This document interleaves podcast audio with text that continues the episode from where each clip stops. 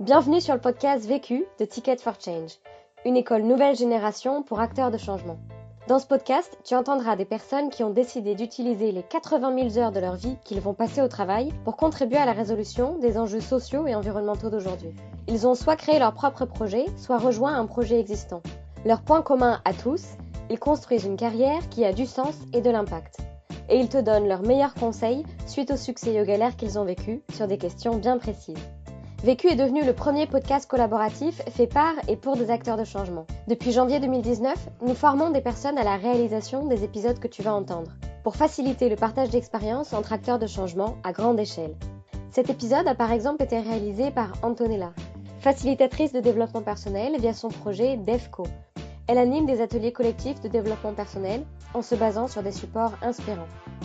Et si tu apprécies ce podcast et que tu as envie de nous soutenir, tu peux nous laisser un commentaire 5 étoiles sur Apple Podcast. Ça permettra à d'autres de découvrir Vécu. On se retrouve jeudi prochain. En attendant, bonne écoute. Je n'ai qu'une question à vous poser. C'est quoi la question? C'est quoi le problème? Vécu À chaque galère, des apprentissages. Vécu, des retours d'expérience pour gagner du temps et de l'énergie.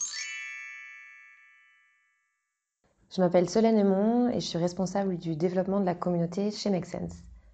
Make Sense rassemble à la fois des citoyens, des entrepreneurs sociaux, des entreprises ou des organisations qui souhaitent s'engager pour construire une société qui soit plus inclusive et durable.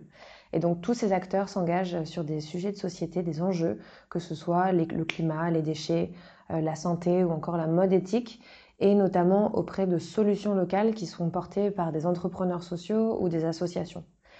Chez Make on croit vraiment à la collaboration de ces différents acteurs, à la fois pour apprendre les uns des autres, mais aussi pour aller plus loin dans les engagements nécessaires euh, au regard des enjeux euh, qu'on affronte aujourd'hui qui sont de plus en plus pressants. Donc c'est une vraie approche systémique. Moi, mon rôle se concentre sur une cible en particulier, qui est celle des citoyens, et consiste à développer la communauté de bénévoles qui eux-mêmes soutiennent des solutions locales. Make Sense existe depuis 2011. En 7 ans, c'est 80 000 personnes engagées et plus de 2000 projets soutenus. Et notre mode d'action principal dans la communauté, c'est l'organisation d'événements pour sensibiliser aux enjeux et présenter les solutions locales qui existent en utilisant l'intelligence collective euh, tout le temps.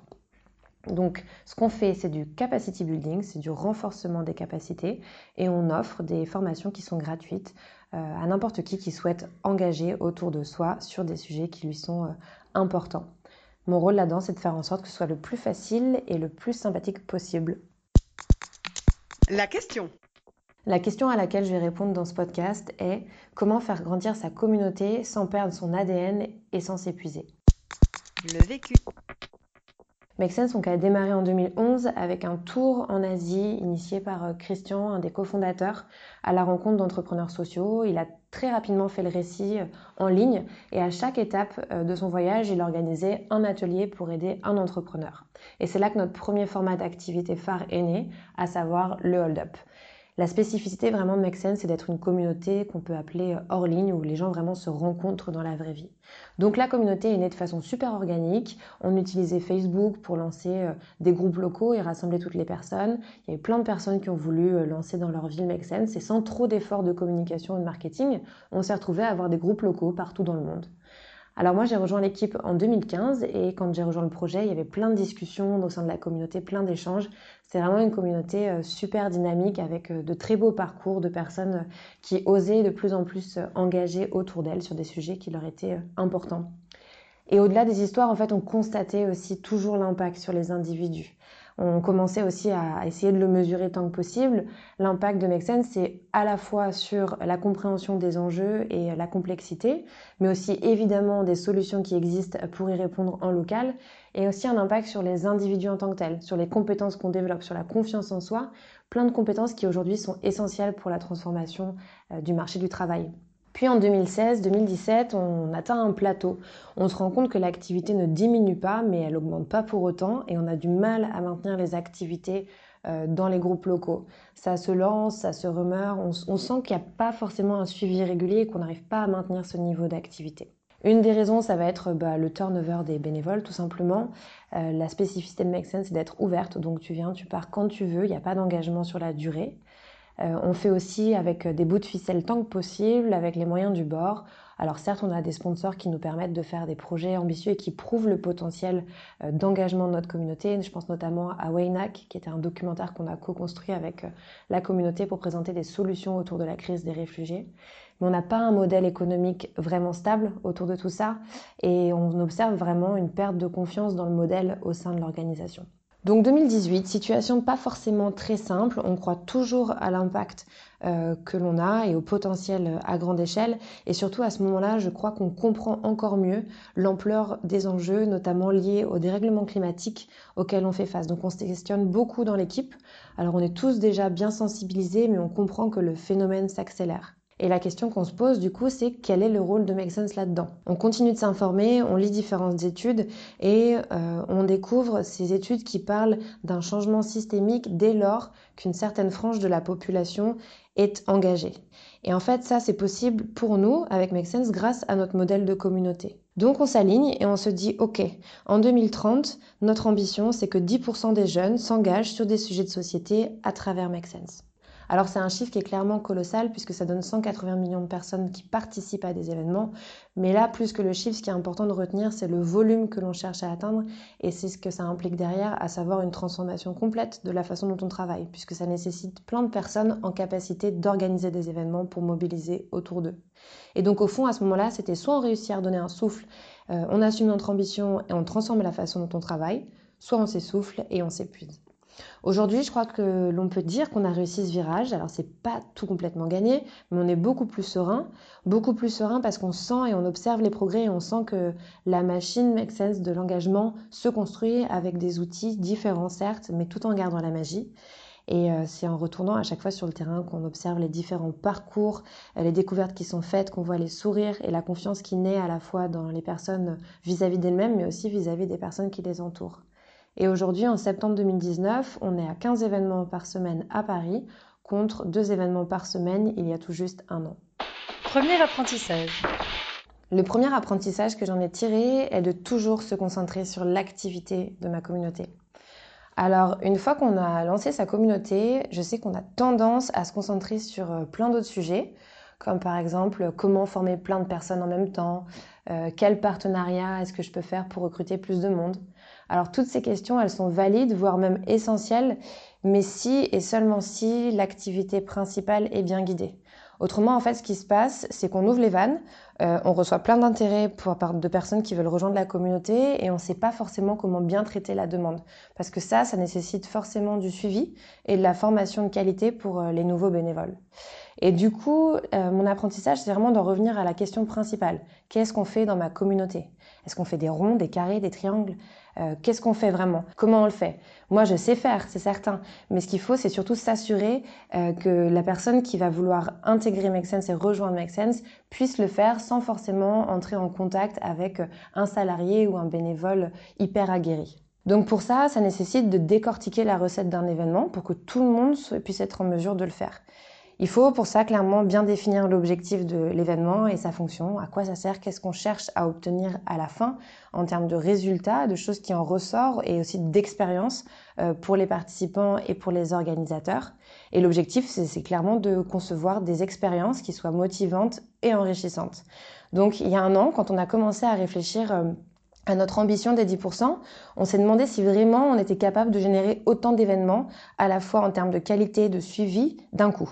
Donc on s'est mis au défi de permettre à la communauté d'organiser 100 apéros en novembre 2018, ce qui signifiait de tester notre capacité à recruter 100 organisateurs qui eux-mêmes auraient des participants, que derrière il y aurait une expérience qui était agréable et intéressante et que les organisateurs soient à l'aise le jour J pour euh, euh, la facilitation, le sourcing de tous les projets puisque c'est toujours l'objectif de Make Sense, se connecter aux solutions locales. Et du coup, la méthode qu'on a employée et qui fonctionne vraiment pour le coup, c'est de faire seul d'abord. Dans un premier temps, je fais. Je fais dix fois moi l'événement pour m'assurer que tout est clé en main dans ma recette.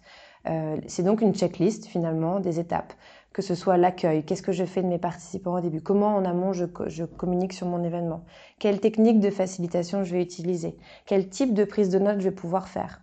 Ensuite, je fais avec. Donc, je vais là commencer à vraiment travailler la formation et la transmission de la recette. Et là, je le fais 100 fois. Je le fais 100 fois pour m'assurer que la formation est hyper quali et que le résultat d'une personne formée équivaut à la qualité de moi quand je l'ai fait déjà 10 fois avec l'expérience que j'ai pu avoir avant. Et enfin seulement, je peux faire faire à l'infini autant de fois possible euh, à d'autres personnes puisque ma formation est vraiment bien calibrée et là, on est serein. Et ça permet ensuite déjà de commencer à penser en termes de parcours. Parcours participant, parcours organisateur et nous, parcours support de Make Sense qui doit être offert à ces différentes audiences. Et c'est là où euh, aussi on s'assure de garder l'ADN de, de, la communauté. C'est en y mettant des petits ingrédients dans la structure de l'événement qu'on garde l'esprit de la communauté. En l'occurrence, là pour Make Sense, c'est des événements de taille réduite avec euh, des accueils chaleureux où on t'apprend en formation aussi à être à l'aise et à, connecter les personnes entre elles, avec des petites techniques de facilitation qui vont faire que tu t'appropries ces sujets, ces façons-là, et, et, que ça mette les personnes euh, à l'aise. Et on commence là à travailler sur la posture et donc sur l'impact euh, principal sur les organisateurs. On y intègre des jeux, on y intègre différents outils qui vont permettre d'offrir une expérience euh, vraiment fluide. Et la magie continue de s'opérer en fait à chaque fois puisque en faisant ça, vous offrez un cadre qui n'est pas strict forcément. Au début, ça aide quand on ne sait pas forcément comment le faire, mais après, ce cadre, il peut évoluer et les membres de la communauté peuvent complètement innover et changer la façon de, d'organiser l'événement en y ajoutant différents types d'ingrédients en plus ou en moins. Deuxième apprentissage. Le deuxième apprentissage que j'en ai tiré est de toujours penser aux outils tech comme un support à l'organisation des activités. Alors, une des premières erreurs qu'on ait faites chez Make Sense liées à la technologie, euh, et pourtant qui semblait absolument super logique sur le moment, donc c'était en 2015-2016, c'est d'avoir tout misé sur notre site internet on se disait, ok, donc les personnes de la communauté aiment euh, le format hold-up qui consiste à donner des idées, à brainstormer pour un entrepreneur. Donc on va faire un copier-coller de l'expérience, on va faire exactement la même chose sur notre site et euh, les personnes pourront donner des idées aux entrepreneurs. Sauf qu'en fait, euh, clairement, ça n'a pas fonctionné. La communauté n'a pas du tout utilisé le site comme on pensait et a continué de s'organiser de façon hyper naturelle sur Facebook. Donc nous, pour nous, c'était clairement une petite claque. Ce qui fait qu'aujourd'hui, on a dû prendre le sujet aussi à bras le corps, c'est qu'on n'avait absolument aucune base de données, donc pas de base de données, pas de mail, pas de mail, pas d'actu partagé, euh, et une saturation des notifications pour tout le monde.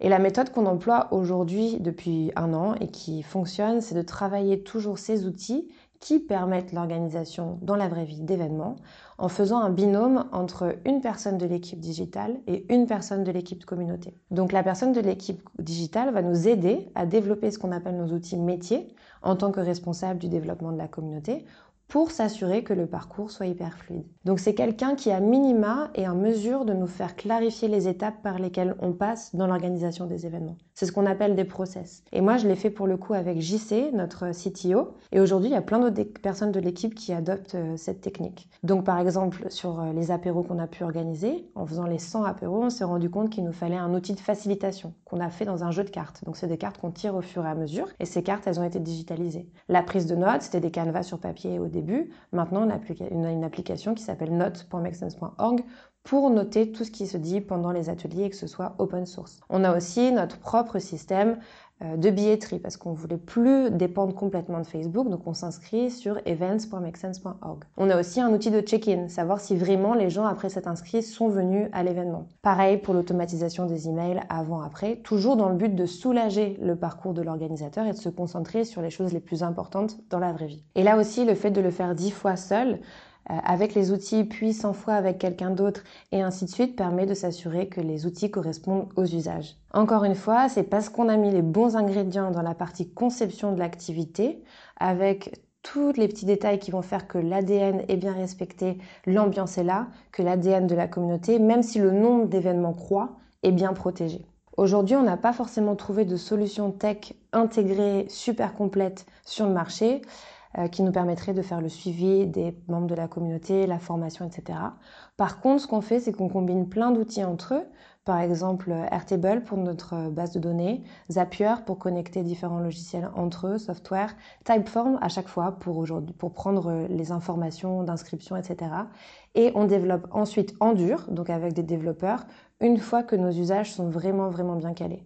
Donc pour nous, c'est une économie de coûts et surtout en sérénité, on va pas trop vite, on s'assure toujours que ça corresponde aux usages. Et aujourd'hui, en septembre 2019, ces outils pour nous, ils sont vraiment essentiels pour prendre le pouls de la communauté, mais surtout pour mesurer notre impact en continu l'impact à la fois sur les participants et sur les organisateurs. Et en 2019, on a eu la chance de pouvoir mener une vraie étude d'impact euh, par un cabinet, menée par un cabinet d'experts qui va nous permettre de mesurer ça en continu. Et c'est là la, la force réelle de la tech aujourd'hui chez nous. Troisième apprentissage. Le troisième apprentissage que j'en ai tiré est de chercher toujours l'équilibre entre l'organisation et la communauté grâce à une gouvernance évolutive. Lorsqu'on a commencé à parler et à partager cette ambition d'atteindre une frange de la population significative, euh, les questions qui sont sorties de la part de la communauté ont été de l'ordre du questionnement et des inquiétudes aussi parfois à quoi bon croître? Est-ce que c'était juste pour avoir les yeux plus gros que le ventre? Euh, On n'est pas forcément toujours capable d'adresser au mieux qu'un petit volume, donc comment faire si finalement euh, on est 180 millions euh, demain? Et là, vraiment, le, plus important, ça a été de se parler, de prendre le temps de s'écouter et d'expliquer aussi pourquoi est-ce que cette ambition aujourd'hui nous animait, à la fois sur l'impact, mais aussi parler des limites qu'on avait observées, des limites sur la formation, des limites sur la formation aux événements, sur les, supports qui n'étaient pas toujours euh, hyper calés. Et finalement, même si c'est un objectif de croissance quantitative sur du long terme, ce qui va être indispensable, c'est surtout un gros passage d'amélioration qualitative pour être en mesure d'accueillir ce volume-là. Et encore une fois, toujours se reconnecter au pourquoi on fait ça, pourquoi est-ce qu'on a envie d'atteindre plus de personnes? Clairement pour ce changement systémique, mais surtout pour permettre à un maximum de personnes d'atteindre et de connaître euh, ces nouvelles techniques, ces nouvelles méthodes et compétences euh, que sont diffusées par Make Sense. En plus de ça, Make Sense, euh, l'organisation compte 70 salariés un peu partout dans le monde qui travaillent sur beaucoup de projets différents, comme j'expliquais, avec les différentes cibles, puisqu'on croit à un changement systémique. Et du coup, ça peut paraître un peu opaque. Qu'est-ce qu'ils font tous ces salariés répartis un peu partout donc, à force de discussion, les choses ont pu s'apaiser, mais ça a été euh, un moment aussi qui était essentiel pour euh, garder la confiance et le sentiment d'appartenance à un mouvement, à une communauté globale. Et heureusement, surtout, depuis le tout début du projet, la question de la gouvernance a été au cœur du développement de Make Sense. Donc, ça a été initié euh, par les cofondateurs et notamment par deux cofondatrices, Leila et Caroline,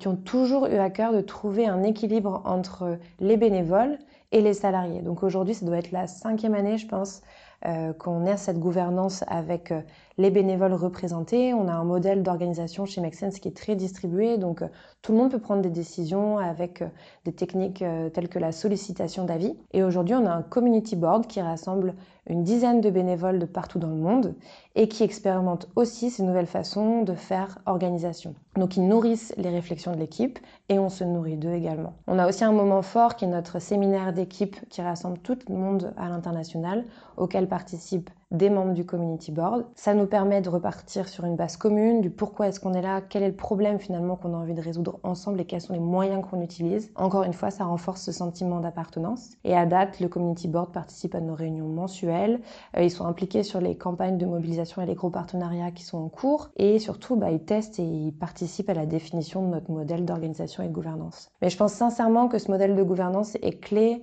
euh, pour une communauté en bonne santé qui soutient une organisation pour toujours plus d'impact. Et encore une fois, c'est un modèle qui est itératif et qu'on améliore au fur et à mesure. Conseil pour gagner du temps.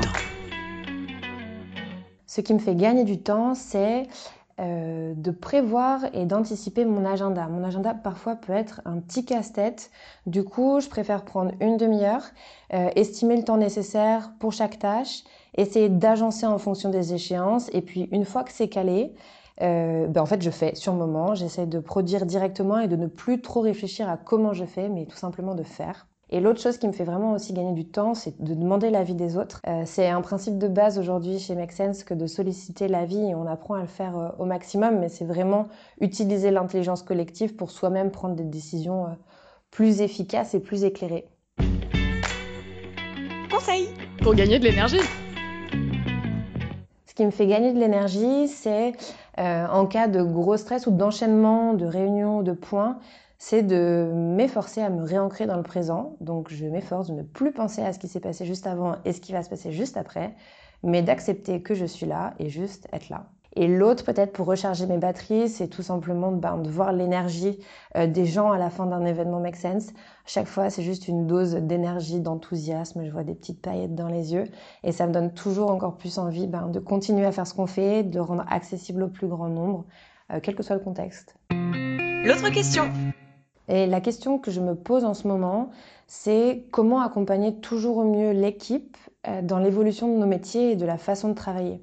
Aujourd'hui, on a de nouveaux outils, des process qui sont plus clairs, euh, des chiffres que l'on mesure et que l'on suit. Donc ça nécessite une transformation de la façon de travailler aussi, qui était beaucoup plus euh, spontanée et organique, si je puis dire, avant. Mais toujours en incarnant les valeurs de Make Sense, bah, que sont la collaboration, l'apprentissage constant, l'ouverture, la créativité. Et du coup, moi, je, joue ce rôle beaucoup de défricheuse avant l'équipe, alors que moi-même, parfois, je ne sais pas exactement euh, ce que je vais faire et comment je vais faire. Et pour ça, j'ai l'impression que ça nécessite de toujours bien savoir s'entourer, d'apprendre à l'extérieur, de lire pas mal et d'écouter euh, bah, des podcasts aussi, par exemple, liés à d'autres métiers.